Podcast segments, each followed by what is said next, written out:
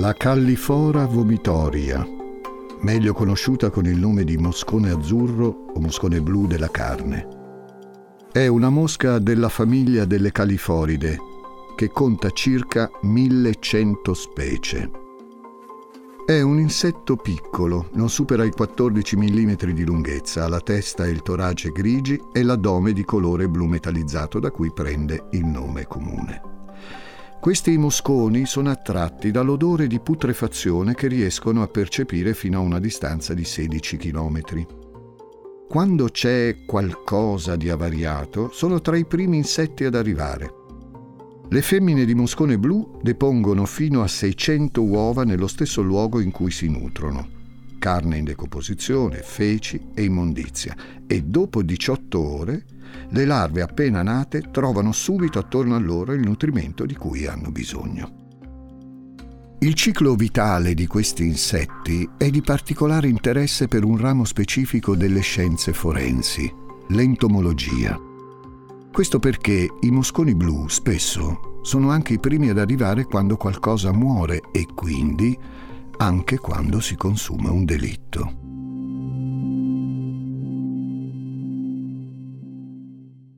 Percepiscono l'odore del sangue dalle ferite aperte. Sentono la carne marcire. Arrivano in sciame e si fiondano sul cadavere contribuendo al processo di putrefazione. E lasciano tracce preziose per chi sa leggerle. Le mosche sono fastidiose, fanno schifo, eppure possono aiutare a risolvere i casi di omicidio più misteriosi. Sono Francesco Migliaccio. Benvenuti a un nuovo episodio di Demoni Urbani.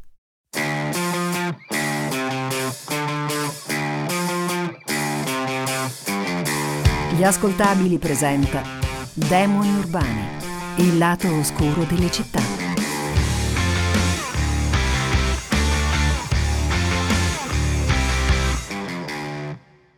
Vi ricordo che presto potremo vederci anche a teatro con lo spettacolo Amori tossici.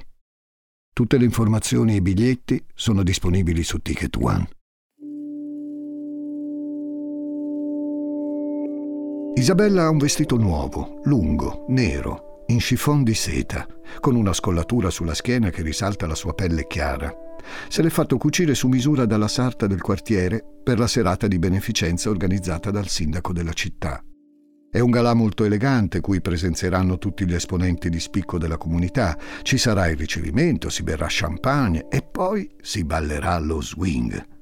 Non vede l'ora di andarci. Isabella adora ballare, uscire, stare in mezzo alla gente. Si prova il vestito nuovo davanti allo specchio. Ci abbina un paio di scarpe nere non troppo alte, un cappellino in velluto e una borsetta di perline.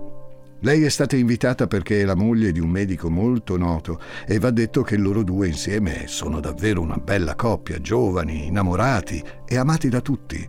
Vivono in una casa signorile a due piani al numero 2 di Dalton Square, Lancaster, in Inghilterra, insieme ai loro tre bambini. Buck, il marito, è un medico di base. Il suo studio è al piano terra ed è sempre pieno di pazienti. Tutti vogliono andare da lui perché è disponibile, garbato, affascinante, con quel sorriso aperto e quella massa di capelli scuri mossi che gli finiscono sempre sugli occhi.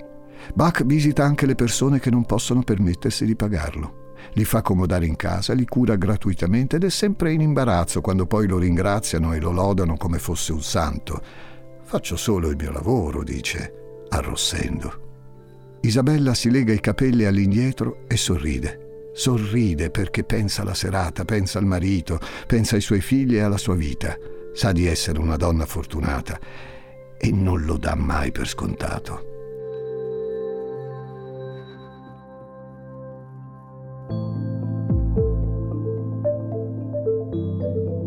Lancaster è una città molto vivace nella contea del Lancashire, nel nord-ovest dell'Inghilterra, non troppo lontana da Liverpool e Manchester.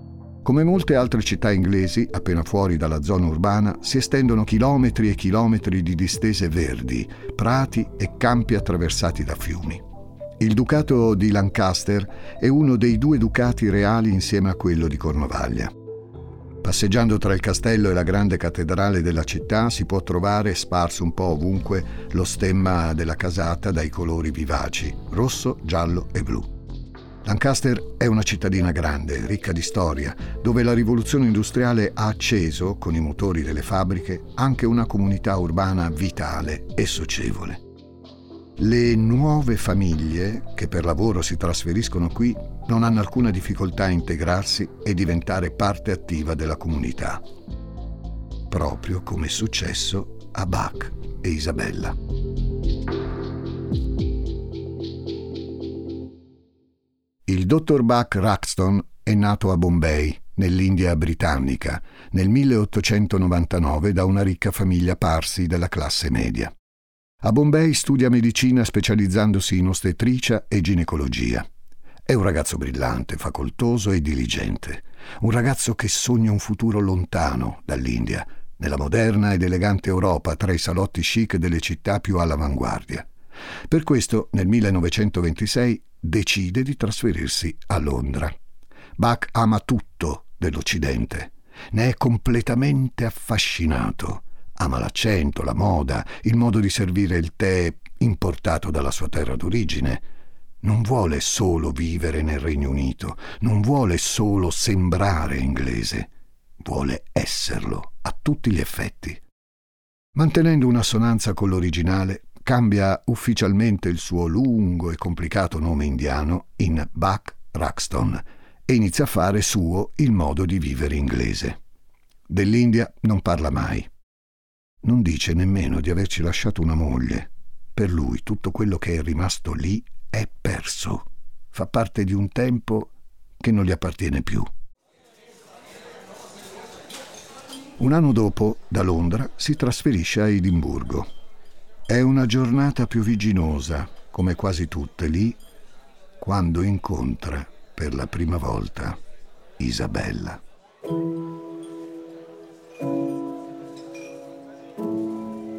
Lei lavora in un bar del centro, ha lunghi capelli raccolti con cura, indossa un vestito con una gonna ampia e il grembiule.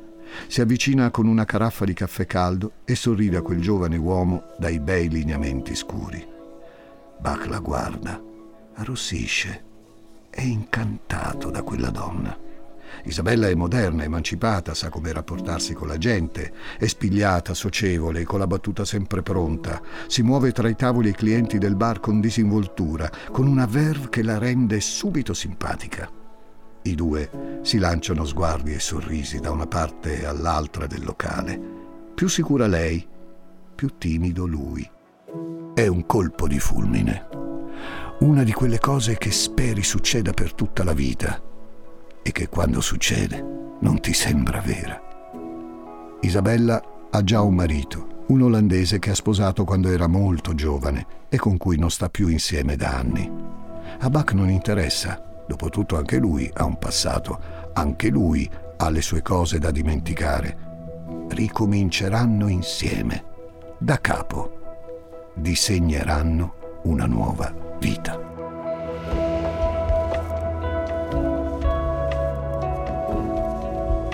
Nel 1930 si trasferiscono a Lancaster. Bach apre il suo studio medico al 2 di Dalton Square, proprio di fronte al municipio, da Town Hall, in pieno centro. All'inizio deve fare grandi sforzi per mettersi in luce professionalmente tra i colleghi e crearsi una reputazione tra i pazienti ma in poco tempo diventa un punto di riferimento per una parte della comunità. Il medico buono ed elegante che cura anche le persone che non possono pagarlo. Isabella e Bach hanno tre figli, una bella casa e ormai se la passano decisamente bene.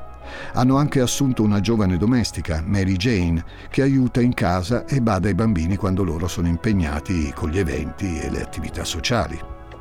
A guardarli da fuori sono perfetti.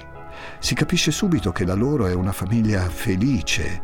Isabella così estroversa, energica e vitale, Bach timido ma sorridente, devoto ai figli e al lavoro. A guardarli da fuori è quasi impossibile immaginare cosa succede dentro.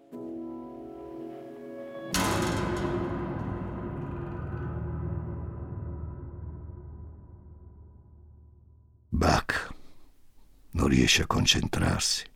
Nella sala d'aspetto dello studio si è creata una piccola folla di pazienti che aspettano il loro turno. Ma lui ha i pensieri altrove. Pensa e ripensa all'infinito, a quella possibilità che ormai sente più essere una certezza. Vorrebbe ignorarla, vorrebbe non crederci, ma gli indizi sono troppi e non lasciano spazi a equivoci. Isabella lo tradisce. A volte la sera rincasa più tardi del previsto. Ogni volta che esce sente la scia del suo profumo da dentro lo studio. È sempre così curata con quel rossetto vistoso e ammiccante. Quando escono insieme, vede gli occhi degli altri su di lei. Vede soprattutto quanto a lei piace essere guardata. Sembra che desideri quella attenzione. Una volta gli bastavano solo i suoi occhi addosso, ma adesso non sa più cosa pensare. Gli ha detto che andava a trovare la sorella fuori città. Non si è nemmeno portata dietro i bambini. Sono passati due giorni e non si è degnata neppure di telefonare. Lui lo sa che è tutta una bugia, una messa in scena per scappare con il suo nuovo compagno. Ma cosa sta dicendo, dottor Raxton? chiede uno degli ufficiali. Buck è alla polizia a denunciare la scomparsa della moglie. Isabella non è scappata. Vedrà che presto tornerà. È già successo altre volte, lo sa bene. Buck però sente che questa volta è diverso.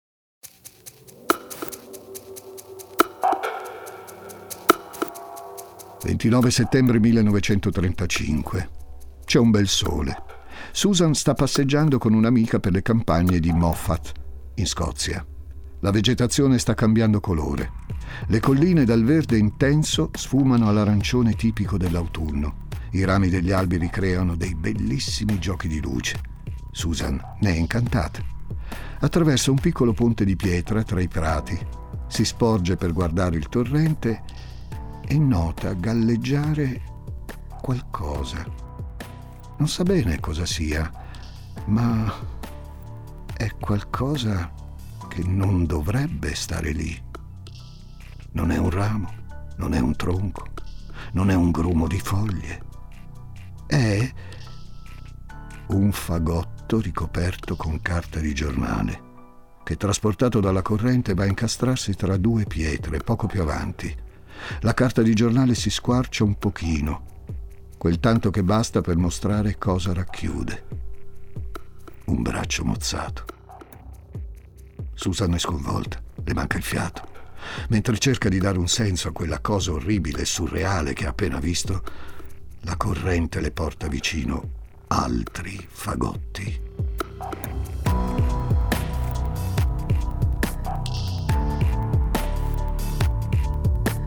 Non osa nemmeno immaginare cosa possano contenere. Gli agenti trovano un totale di 70 pezzi di corpo umano in stato di decomposizione femori, gambe, due teste, un bacino, composti in quattro mucchi e avvolti da carta di giornale, lenzuola e vestiti da bambini. Un puzzle di carne, ossa e tessuti che nessuno vorrebbe mai ricomporre. I medici legali che hanno il dovere di provarci non sanno dire se si tratti dei resti di due donne o di un uomo e una donna. Riescono solo ad accertare che le vittime sono due notano che l'assassino ha tagliato i corpi con destrezza, usando solo un coltello chirurgico e che li ha drenati. C'è pochissimo sangue, infatti. Ha scarnificato le gambe dei cadaveri e rimosso i tessuti molli.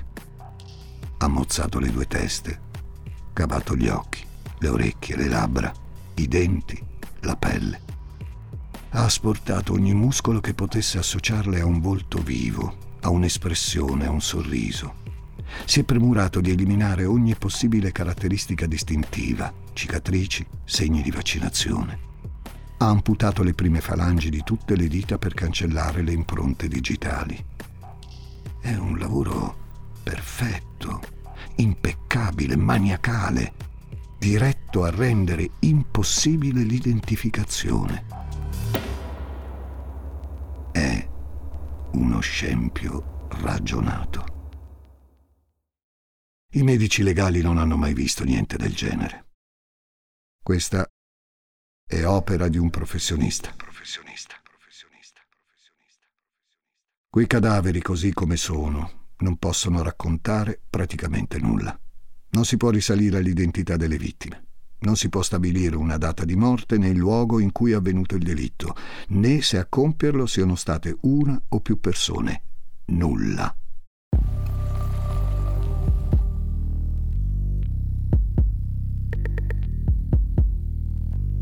Siamo nel 1935, la teoria e la pratica delle scienze forensi sono agli albori e poco applicate. Niente a che vedere con i laboratori specializzati e le attrezzature tecnologiche che ci siamo abituati a vedere nelle serie tv. I medici legali dell'Università di Edimburgo continuano a studiare quel puzzle macabro e accertano che le vittime sono due donne di età diverse, una tra i 30 e i 45 anni e l'altra molto più giovane, non più di 20 anni. Con quel che c'è, l'anatomia non può dire altro. Per capire qualcosa della storia di questi brandelli di ossa e carne morta, bisogna osservare quello che c'è di vivo. Quando un corpo si deteriora, gli odori emessi negli stadi di decomposizione attirano diverse specie di insetti, necrofagi, che si nutrono della carne e ci depongono dentro le uova. E le prime ad arrivare come dicevamo all'inizio, sono le mosche.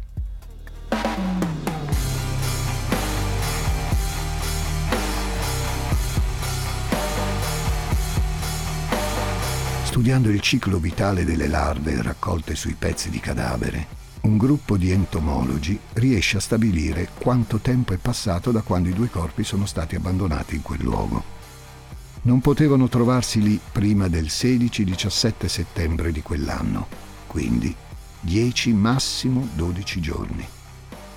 È la prima volta che l'entomologia viene usata in ambito forense nel Regno Unito. Ma non è tutto. L'agente arrivato per primo sul luogo del ritrovamento ha conservato i fogli di giornale in cui erano avvolti i pezzi di cadavere. Li ha portati a casa puliti, asciugati e, analizzandoli, ha notato un particolare piuttosto evidente.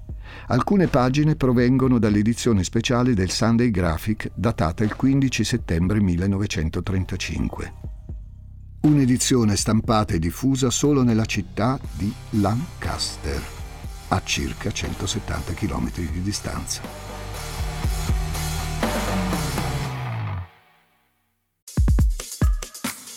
Ciao, sono intelligenza artificiale. Per gli amici AI. Cecilia Zagarrigo mi ha invitato a confrontarmi con Elisa Nicoli, Andrea Grieco, Marco Dixi e tanti altri famosi divulgatori.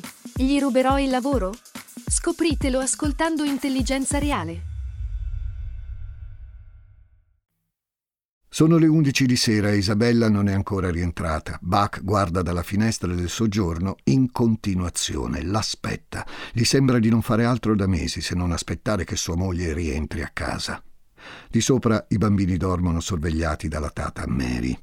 Isabella gli ha detto che andava con le sorelle a vedere le luminarie di Blackpool, un borghetto che affaccia sul mare di Irlanda, non troppo distante da casa.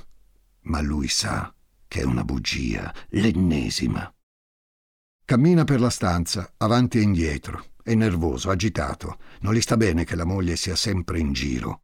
Che esca tutte le sere anche quando lui non ha voglia e preferisce stare a casa. Ogni volta che lui le dice di no, lei se ne frega ed esce lo stesso. Questa cosa lo fa impazzire.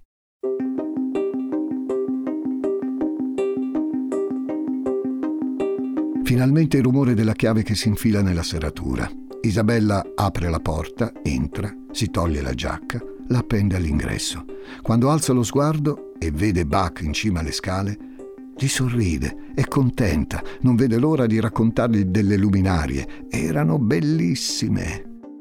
Buck però non ricambia il sorriso, è accaldato, contratto, lo sguardo pieno di rabbia. Le urla che non può andare avanti a comportarsi così, che non può fare sempre quello che vuole, che sa che c'è un altro uomo. Isabella sbuffa, sempre la solita storia, pensa. Ma cosa ti inventi? risponde al marito mentre siede sulla poltrona del soggiorno e si sfila le scarpe. Non mi invento niente, lo sai bene, ribatte furioso Buck. Non è certo la prima volta che le fa una scenata del genere. Isabella ormai ci ha fatto il callo. Nemmeno se le ricorda tutte le volte che hanno litigato per la sua gelosia morbosa, tutte le volte che lui ha alzato la voce e poi le mani, tutte le volte che è venuta la polizia a calmare la situazione, tutte le volte che ha cercato di lasciarlo, che è scappata dalla sorella con i bambini e che poi è tornata. Perché lei torna, sempre. Lei lo perdona. Tutte le volte. Smettila, Buck. È tutto nella tua testa.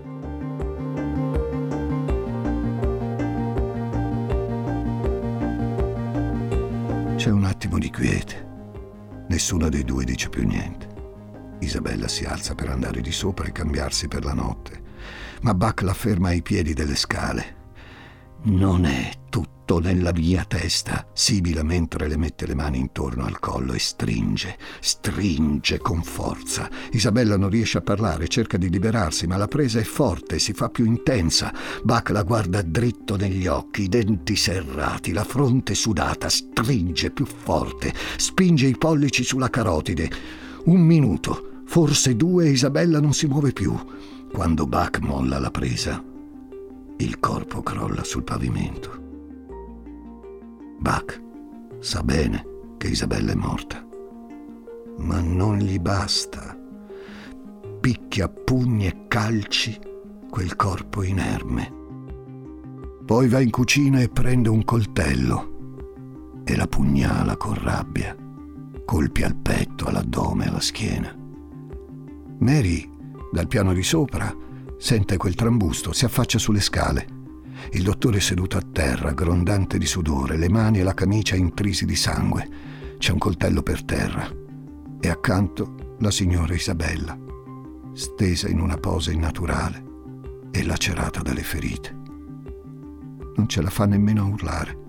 È pietrificata dalla paura, dalla scena orribile che ha di fronte, da quello che teme stia per succedere. E succede. Succede tutto velocemente, troppo velocemente. Buck sale i gradini a due a due, si avventa su di lei, le stringe le mani intorno al collo, salde, forti. Un minuto, forse due. E Mary non si muove più. Buck la lascia cadere per le scale. Sfoga la rabbia residua che ha in corpo su di lei. La picchia con un bastone di legno, la riempie di calci e botte su tutto il corpo e con lo stesso coltello che ha usato sul cadavere di Isabella, pugnala il cadavere di Mary.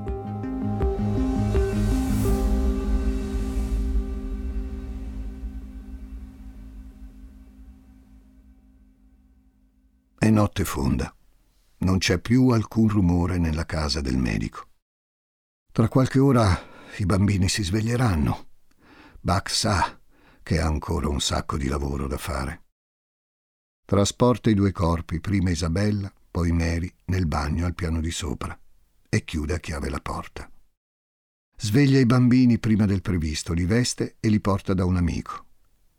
Puoi tenerli per qualche giorno? Isabella non è ancora tornata e ho del lavoro da sbrigare. Ed effettivamente il medico lavora. Torna a casa. Entra nel suo studio. Prende il coltello chirurgico, va in bagno, posiziona il cadavere di Isabella nella grande vasca e la fa a pezzi. Taglia le braccia, le gambe, la testa, le mani. Fiumi di sangue riempiono la vasca e le tubature. La scuoia, pezzo per pezzo, le cava gli occhi e i denti di Isabella non rimane più niente di riconoscibile. Quindi passa a Mary. Ci impiega più di otto ore. Per otto ore taglia e smembra i corpi della moglie e di una ragazza con attenzione chirurgica e lucida razionalità.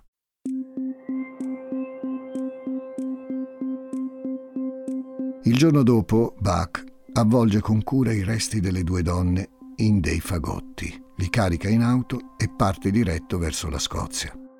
Guida per oltre tre ore, per più di 170 chilometri, finché arriva tra le distese pianeggianti del Moffat e getta i resti in un fiume. Rientrato a Lancaster, per prima cosa va in visita dei genitori di Mary. Spiega loro che la figlia è rimasta incinta ed è scappata per abortire. L'aborto in quegli anni è illegale in Inghilterra. Buck sa che i genitori, per non mettere nei guai la figlia, non denunceranno la sua scomparsa. Non vuole perdere il controllo di questa fase inevitabile ma delicatissima del piano. Quindi va lui stesso dalla polizia per denunciare la scomparsa di Isabella. È scappata con un altro uomo. Piange davanti agli ufficiali. È un uomo disperato, dice. Disperato perché è stato lasciato dall'amore della sua vita. Ha proprio pensato a tutto.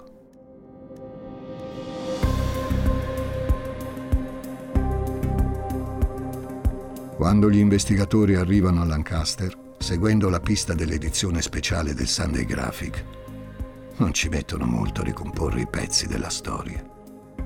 I genitori di Mary hanno aspettato un po' dopo l'incontro con Buck, ma poi, non vedendo la figlia tornare, ne hanno denunciato la scomparsa. A questa si aggiunge la denuncia fatta dallo stesso Buck nei confronti della moglie. Insomma, sono sparite due donne, una ragazza di 18 anni e una donna di 35 anni. Le età corrispondono ai resti ritrovati in Scozia e la competenza professionale del dottor Raxton collima perfettamente con l'orribile ma lucido lavoro fatto sui corpi delle vittime.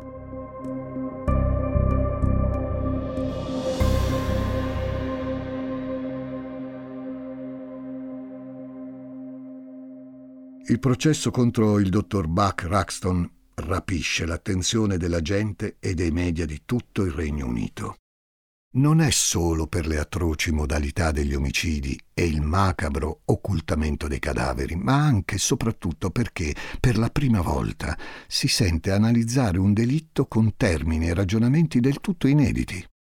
Più che le consuete indagini di polizia, sono le nuove scienze forensi, discipline e tecnologie quasi sconosciute a trovare risposte e a verificare con esattezza fatti che apparivano del tutto misteriosi. Per collegare quei pezzi di corpo umano a Isabella e Mary, medici e investigatori infatti si avvalgono di nuove strategie di indagini e deduzioni brillanti. Le radiografie a raggi X dei crani ritrovati vengono sovrapposte alle foto e ai ritratti di Isabella e Mary, evidenziando una corrispondenza perfetta di angoli e sporgenze ossee. Gli albori di quella mappatura facciale che oggi conosciamo bene e utilizziamo perfino in ambito ludico. Dei piedi sinistri rinvenuti vengono fatti dei calchi e dei modelli in gelatina e glicerina, simili all'attuale lattice. Le scarpe di Isabella e Mary calzano perfettamente. Piano piano, pezzo dopo pezzo, il puzzle prende forma. Durante tutto il processo Bach si è sempre dichiarato innocente, ma le prove circostanziali a suo carico erano ormai tantissime e tracciavano un quadro che lasciava pochi spazi al dubbio.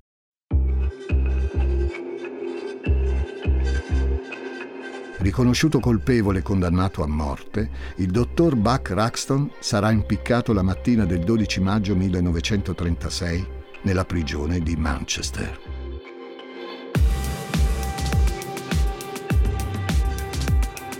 circa 10.000 persone alla lettura della sentenza hanno firmato una petizione per liberare il buono e bravo dottore. Non potevano credere che fosse colpevole. Lui, che si era sempre preso cura di tutti i suoi pazienti con amore. Il giorno dopo la sua esecuzione, sul giornale della domenica, viene pubblicata una breve confessione scritta a mano da Raxton il giorno dopo il suo arresto e che aveva ordinato fosse aperta solo in caso di esecuzione e restituita nel caso fosse stato assolto.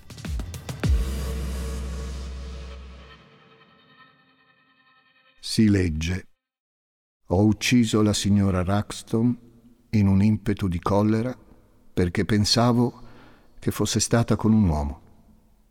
Ero arrabbiato in quel momento. Mary Jane era presente in quel momento. Dovevo ucciderla. Dopo gli omicidi del 1935, nessuno ha più voluto abitare nella bella casa al numero 2 di Dalton Square. Negli anni Ottanta l'edificio è stato completamente ristrutturato e oggi ospita uno studio di architettura. Nessuno, comunque, ci ha mai più dormito dentro. La vasca da bagno dove Bach ha fatto a pezzi la moglie e la tata è stata smontata e portata come prova al processo. Dopodiché è diventata l'abbeveratoio dei cavalli della polizia di Lancaster.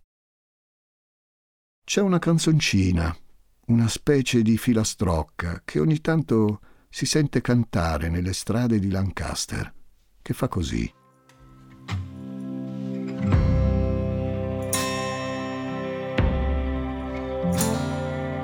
Red stains on the carpet, red stains on the knife. Oh, Dr. Buck Ruxton, you cut up your wife. The nursemaid, she saw you and threatened to tell. So, Dr. Buck Braxton, you killed her as well.